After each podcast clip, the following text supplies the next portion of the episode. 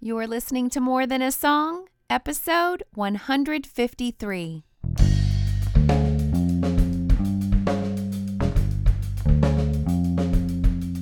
Hello, and welcome to this episode of More Than a Song. My name is Michelle Nezat, and this is the podcast dedicated to helping you discover the truth of Scripture hidden in today's popular Christian music. My goal is to teach you to connect portions of God's Word with the songs you're singing along with on the radio, to help you meditate on truths that will transform your way of thinking and ultimately your life. So, last week we focused in on the throne of God and the king who sits upon it. And this week we keep our eyes squarely fixed on the king, inspired by the song by Natalie Grant titled King of the World. I can't wait to jump into scripture, but first, let's listen. When did I forget that you've always been the king of the world? I try to take life back right out of the hands of the king of the world. How could I make you so small when you're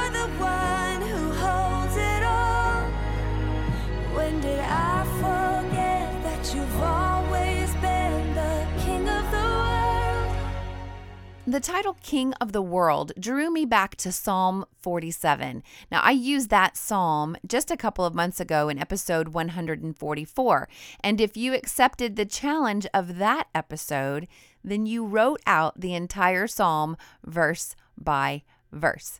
Now, this week, we will use the Bible interaction tool exercise of making a list. I share my personal Bible interaction tool exercises with you each week. I call them bites for short. In fact, I use them every week in preparation to share with you. They're often pretty conventional ways to study anything, really. I mean, I obviously did not discover the study exercise of making a list, but I think sometimes we approach the Bible the same way all of the time and wonder why we continue to get similar results. So if you haven't taken me up on it yet, I challenge you to try a bite or two. So I'm going to take three different approaches to making a list this week. All of them not so you can get really good at using that bite, but so that you can get really clear on how amazing the king of the world really is. Now, I'm hoping these lists will turn into praise for the king of the world this week. So let's start in Psalm 47. Why? Well, because our song calls God the King of the world, and Psalm 47 2 says, For the Lord Most High is awesome. He is the great King of all the earth. So, our song asks the question When did I forget that you've always been the King of the world? I tend to forget what I don't remind myself of. So, have you ever been challenged to say something nice about the person on your left in like a team building exercise or something? Or maybe even list out the characteristics of your spouse? that you love. Um, when we don't put things into words and verbalize them regularly, we lose clarity. And when we lose clarity about the greatness of God, we focus on what seems to be the clearest, which in my case tends to be my problems. So I, I find I never have trouble putting my problems into words. How about you? I mean, I, I repeat them, um, I make lists of them in my mind, I bemoan my situation. And in fact, I just tend to magnify my problems and concerns over or greater, make them greater than the sovereignty and greatness of God. So today, let's make lists magnifying the King of the world and see if we can turn that on its head.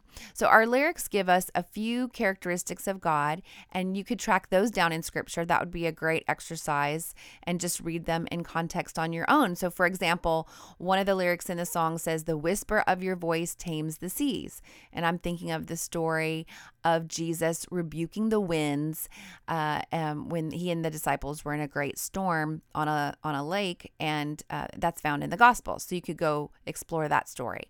Um, one of the the lyrics says, "You're the one who made me from dust." So you can definitely head over to the beginning in Genesis to read about that and read about that in context. Um, the the lyric that says, "You're the one who holds it all." Uh, Colossians 1:17 says, "And he is before all things, and in him all things hold together." And so you could go study in the book of Colossians this week. Again, you see what I'm saying as far as the lyrics have given us kind of a list of things, and we could go all over scripture and just really explore those things or go in one place and sit for a while. And so it's all, all these amazing truths um, are, are found in God's word, but we are going to go back to that psalm and sit for a little while and make a list from one psalm, reading it in context. And if you're a long-time listener, you know that reading in context is my favorite Bible interaction tool exercise. Reading in context is my favorite bite. It's easy to do in the Psalms because all you have to do is read the whole Psalm. You don't have to read multiple chapters or a whole letter or anything like that because they all stand alone. So, I now because I really unpack Psalm 47 in episode 144, um, I'm going to go about it a little bit differently. But um, so let's jump in. I want to read the first couple of verses just to give us some reference. Come, everyone, clap your hands. Shout to God with joyful praise. For the Lord Most High is awesome. He is the great King of all the earth. He subdues the nations before us, putting our enemies beneath our feet. He chose the promised land as our inheritance, the proud possession of Jacob's descendants, whom he loves. Now, verse 1 reminds us of what our response should be when we consider the King of the world. We're, we're to clap and rejoice and shout with joy, and we're to do it together. We're have corporate worship of this mighty King. And then verse 2, our inspiration verse reminds us He is most high. He is awesome. He is the great king of all the earth. If all we did was stop there and daily, the rest of this week, proclaim how mighty and awesome God is and just place him in the position in our minds where he truly is as king over everything, that alone might give us the perspective that we need. Now, verse 3 says he subdues nations, and it also says he puts enemies under our feet. And then verse 4 says this king of the world chose the promised land as the proud possession of Jacob's descendants. So, last week I talked about reading the Bible to see what it says, not always necessarily only for application. And, I want it to change the way I think. I want it to change the way I think about the King of the world that I serve. Now, I am not in the military or the government, so subduing of nations may not have any significance in my daily problems. It's not one of those verses I'm going to put on a sticky note on my mirror necessarily or on a bumper sticker, but it is a revelation of who God is. You know, I sometimes get burdened with the enormity of our businesses. My husband and I own a um, couple businesses. He bears the brunt of the burden. My name's on it, but he's the one that runs them. But um, it's just a business or two, not a whole nation.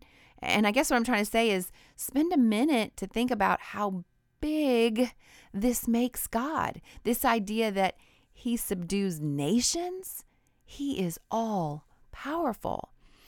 And although I'm not a descendant of Jacob by birth, I'm a spiritual descendant, of course, and and the God who set a plan in motion over hundreds of years prior to giving them the promised land, who, who cut covenant with Abraham himself. His plan was to give the Hebrew people the promised land, and it was a good land, and it was a good plan. And he planned all of that because he loved them and he loved them before they were even born. And when you consider the original promise, it was made to Abraham. And then you read all of Genesis to see what happened in between that promise and all of the books that come after it. All of it, it's coming to pass. It comes to pass in the book of Joshua. That's a long term plan. And when, when we read this idea of God, you know, bringing people into the promised land, we get all warm and fuzzy and we think about the good plan that God has for our own lives. And we ask Him what our own promised lands are, uh, forgetting that it may not even happen in our own generation. You see, because God's plans are so huge, so long term, so eternal minded I'm not trying to say that God doesn't have plans for you or care about you and your individual needs right now. He absolutely does. I'm just saying, when you fix your eyes on the King of the world, you see it as a gift that He would even consider using you in His plan or consider meeting you where you are. Uh, he does. He meets you where you are. He loves you, but it's a gift. Uh, I have to admit, you know, when I read scripture, I'm constantly breaking the rules that I laid out last week. I'm constantly looking at scripture through a selfish lens. How can I apply this to my life? What does this say to me? How can I unpack this for my listeners? Can I come up with some tweetable revelation that will stick in the minds of my listeners? So I know that you're going through this too because I'm going through it. You know, can I confess that I find myself getting bored sometimes or skimming until I find something uh, quote unquote good to latch onto? Lord, I repent of that right now. This should not be so. My prayer lately has been, Lord, show me more of you. I want to get to know you. I want to treasure your words and your way of thinking over my own, over what it could benefit me over uh, I want I want to treasure your words and your way of thinking over the blogs and the books and the talking heads of our day. I want to fade away. I, when did I forget that you are the king of the world? Let's keep reading in verse 5. God is gone up with a shout, the Lord with the sound of a trumpet. Sing praises to God, sing praises, sing praises to our King, sing praises, for God is the King of all the earth. Sing praises with a psalm. God reigns over the nations, God sits on his holy throne. The princes of the peoples gather as the people of the God of Abraham, for the shields of the earth belong to God. He is highly exalted. Now, verse 5, it talks about him ascending with a mighty shout and trumpets blaring. And this is in reference to the ark of the Lord being brought up. If you read that in 2 Samuel 6.15, you see it says, So David and all the house of Israel were bringing up the ark of the Lord with shouting and the sound of the trumpet. And verse 8 reminds us God reigns above the nations. He is sitting on his holy throne. I, I can't read that verse the same after pondering God's throne last week when we talked about the verses in Ezekiel and Revelation as inspired by the song Revelation Song. It's just amazing. So, my list, it could be longer, but my list says He is most high, mighty, awesome, and the King over all the earth. He subdues nations. He puts enemies under our feet. He chose the promised land as a long term inheritance for those he loves. He ascended with a mighty shout and trumpets blaring. He reigns above the nations, sitting on his holy and magnificent throne. Your list might be different. Perhaps you can rewrite these ideas like a lyricist does. You know, when our lyrics say, the whisper of your voice tames the seas, I think, I wish I could write like that because I tend to think in the more concrete verse quoting way of even the winds and waves obey him. So I challenged myself. I challenged myself to write a list from memory. What do I know about God? Come up with six or seven things that I could write down and then um, repeat to myself this week. So I wrote down, You cause walls to crumble, you divide the sea. Your promises are many and dependable. You laid the foundation of the earth. You cause the rain to fall on barren land in a desert where no one lives. You rescue those who seem hopelessly lost. So that's just a few things I wrote down. Of course, the list could go on and on, but I gave myself another challenge, you know, because since I, I write this podcast from scripture each and every week, if I just took the last seven episodes, what characteristics of God did we talk about on the podcast that I could identify or I could put into a list?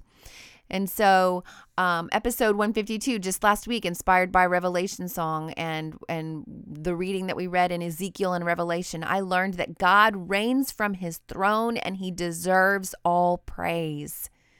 The week before, episode 151, inspired by battles by the afters, and and where we read in Second Chronicles 20, I learned that vast armies are no match for God. In episode 150, inspired by Tim Timmons' song Everywhere I Go, and, and what we read in John 5, I learned that God is always working. In episode 149, inspired by Christy Nockels' song Amaryllis and Matthew chapter 1, just reading through the genealogy, I discovered that God sent the light of life through fragile people. Episode 158, inspired by Meredith Andrews' song, He Has Come for Us. And what we read in Luke chapter 1, we see that God came down to us to give light to those who sit in darkness and in the shadow of death, to guide our feet into the way of peace. In episode 147, inspired by Lauren Daigle's version of Oh Come All Ye Faithful, and, and just reading in Luke and Matthew, the Christmas story, we beheld the details of the significance of Christ coming to earth as a baby. In episode 146, inspired by We Are Messengers song God with Us and Isaiah and Matthew chapter 1, I see that God created everything through Christ and then sent him to be with us.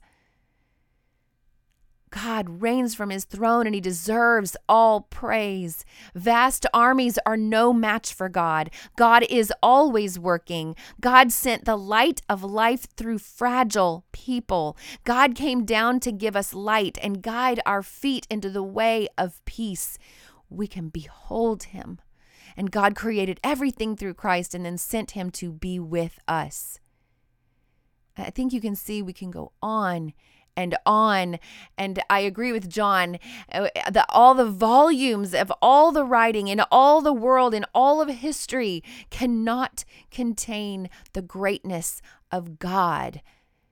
And so when I'm, I'm feeling sorry for myself and wondering where God is in my situation, or I, I just need to take him out of the small box I've put him in and clap my hands with joy and shouts, giving him the praise he is due because I have somehow forgotten that he is mighty, awesome, alive and well, and sitting on his throne, and he truly is the king of the world. So, what's next? Head back over to Psalm 47 or go there for the first time if you didn't take the challenge before. Spend some time considering the greatness of the King of the world follow my lead and make a list of the characteristics of God while you're there. And if you want a different list or go to a different place or you need some different inspiration to make a list on your own, I recommend starting in Job chapter 38. This is God's response to Job and his friends. And he's just listing out so many of his own qualities and characteristics. You could, um, you will find many uh, to make a list there um, from your own personal study. I hope that you're in God's Word and, and whether you're inspired by this podcast to go where we go every week or you're doing your own thing and in God's Word.